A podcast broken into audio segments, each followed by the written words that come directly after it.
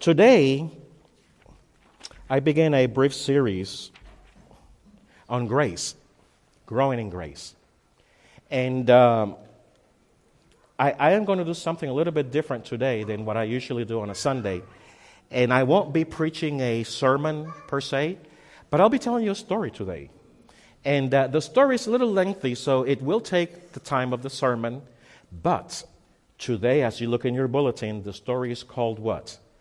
The Parable of the King. And next week is going to be called The Parable of the King Explained. I hated it when they had one of those to be continued shows. But I guess, victim of reality, we will do that. Now, the first time I heard this story was in 1996, just a couple years ago. Uh, here we are in 2014. But in 96, it was actually published under a different title by Max Lucado. How many of you have heard of Max Lucado? So he published the story under a different title, and the story is a little different. But this is the parable of the king, my version for today. In a faraway mountain, beautiful as can be, the kingdom sat there, and there was a king with a beautiful palace and grounds. The king had actually five sons, and uh, the first older, firstborn son was rather obedient and faithful to his father, the king. The other four were a little rambunctious and rebellious and perhaps too curious. And the father had warned them repeatedly, had actually begged them not to go close to the river. The river was very fierce and strong and had no mercy for anyone. But the guys, you know, as one day they were playing, they got closer to the river and closer to the river. And guess what happened? One of them said to the other three, Hey guys, I want to touch the river. So why don't you hold on to me? Then the other one holds on to the other one. The other one holds on to the other one. And they said, Oh no, we're not going to do that. Father has told us not to do it. So they decided to go back home.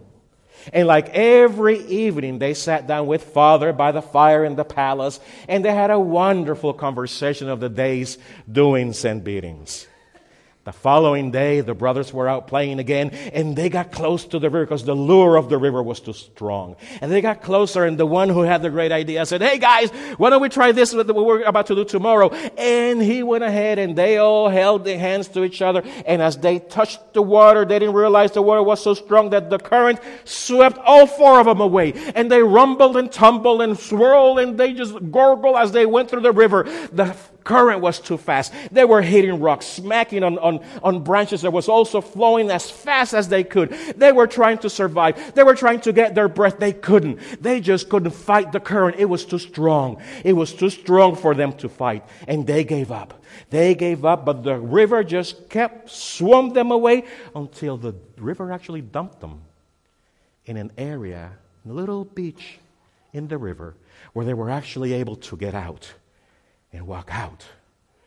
They realized they were very far away from home. They had landed actually in a land that was not very hospitable. It wasn't like the hills where the king's palace was. It wasn't the kind of weather. It was cold and, and nasty. The grounds was rocky and inhospitable.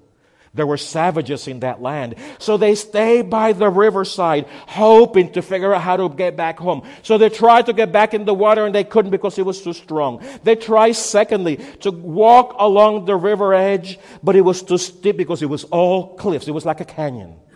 Then they tried to go above the rugged mountains and they figured out they couldn't do it because it was too steep and they did not know the way. So the four brothers actually decided to settle in the land that they were at, and they built a fire.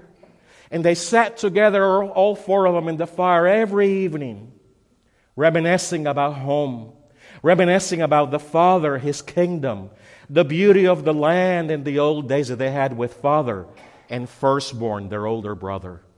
They all committed to go back. They never, they committed not to lose, hope as they sat by the fire every evening. One evening, instead of four showing up at the fire, only one showed, um, only three showed up at the fire. The other three were concerned and what happened to our brother? So they set out to look for him.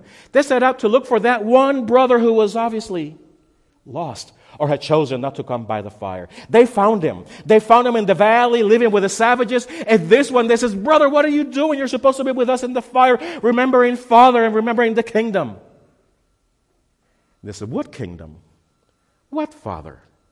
If he really cared for us, said that son, he would have actually sent help for us. But forget him. I'm here now. So here I'm going to do like these people do. I'm going to join them in their life. I'm going to do as they do because forget that stories by the fire. He ain't coming back for us. We have sinned. We broke his law. We broke his commandments. We are not worthy. So give it up, guys. The three brothers heard the brother that had given it up, and he had decided to indulge and become kind of like a hedonist. I'm going to party until I die. That's all there's worth. So the hedonist indulged it, gave it all up. The three brothers went back to the fire, rather sad that the one brother had left them. And, and as they're gathering the fire, they remember the hope of the palace. They remember the beauty of the kingdom that they came from. They remember the love of the king and the love of the firstborn older brother. The next morning, when they woke up, they only found two. Second brother had disappeared. So they went looking for that second brother and they found him not far away from the other one who was building a hut now because he was going to live with the savages. They found him not far away on a hill looking at the valley where the brother was. And when the two brothers approached this one brother who had left them, what are you doing here? You should be in the fire with us. Oh, no, I'm not going to be in the fire because you know what? Look what this one is doing. I'm going to make sure, I'm going to make sure, and I'm going to watch, I'm going to take note, I'm going to keep an account of what this heathen heatheness is doing. Because, oh yes, I may have failed Father, I may have failed the King by not obeying his command, but my sin is nothing compared to his.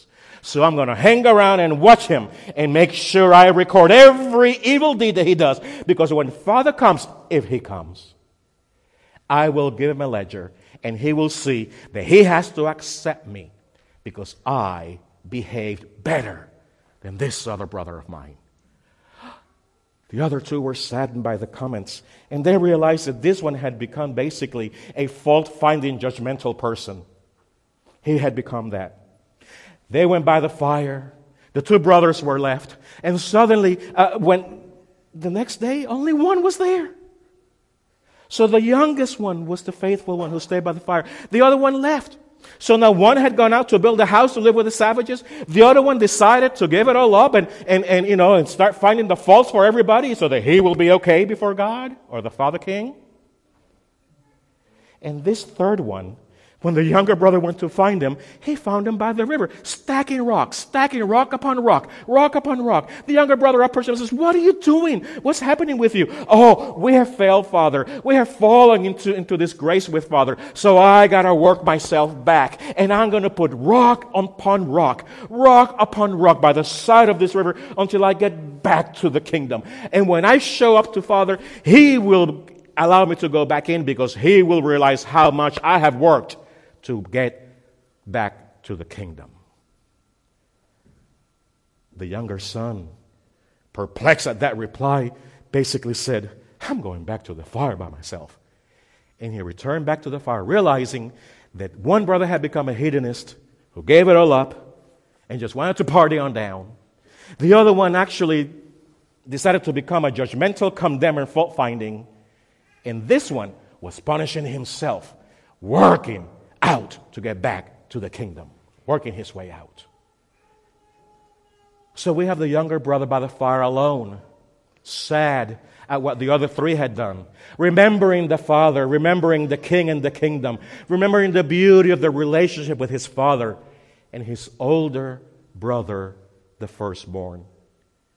Quietly by the fire, he suddenly hears the words Hi, Father has sent me to get you.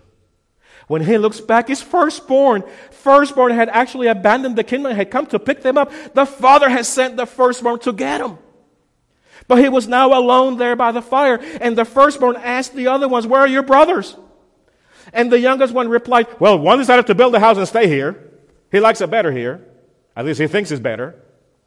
The other one decided to just watch him and accuse him and keep a record.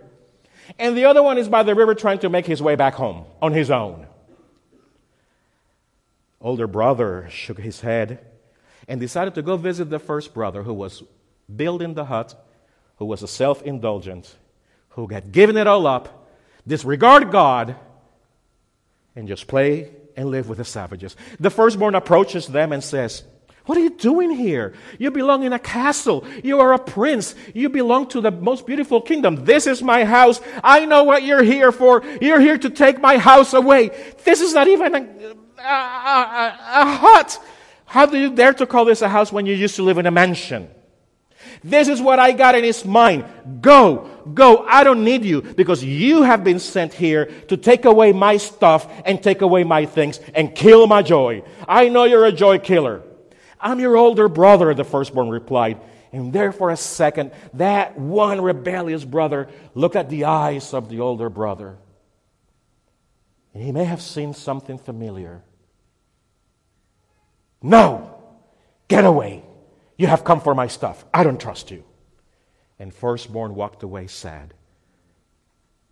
He decided to find the, the, the, second brother. He wasn't a distance away because he was watching what this guy was doing. So he was just up a hill in the valley. And when he approaches the fault finding judgmental brother, he says, What are you doing?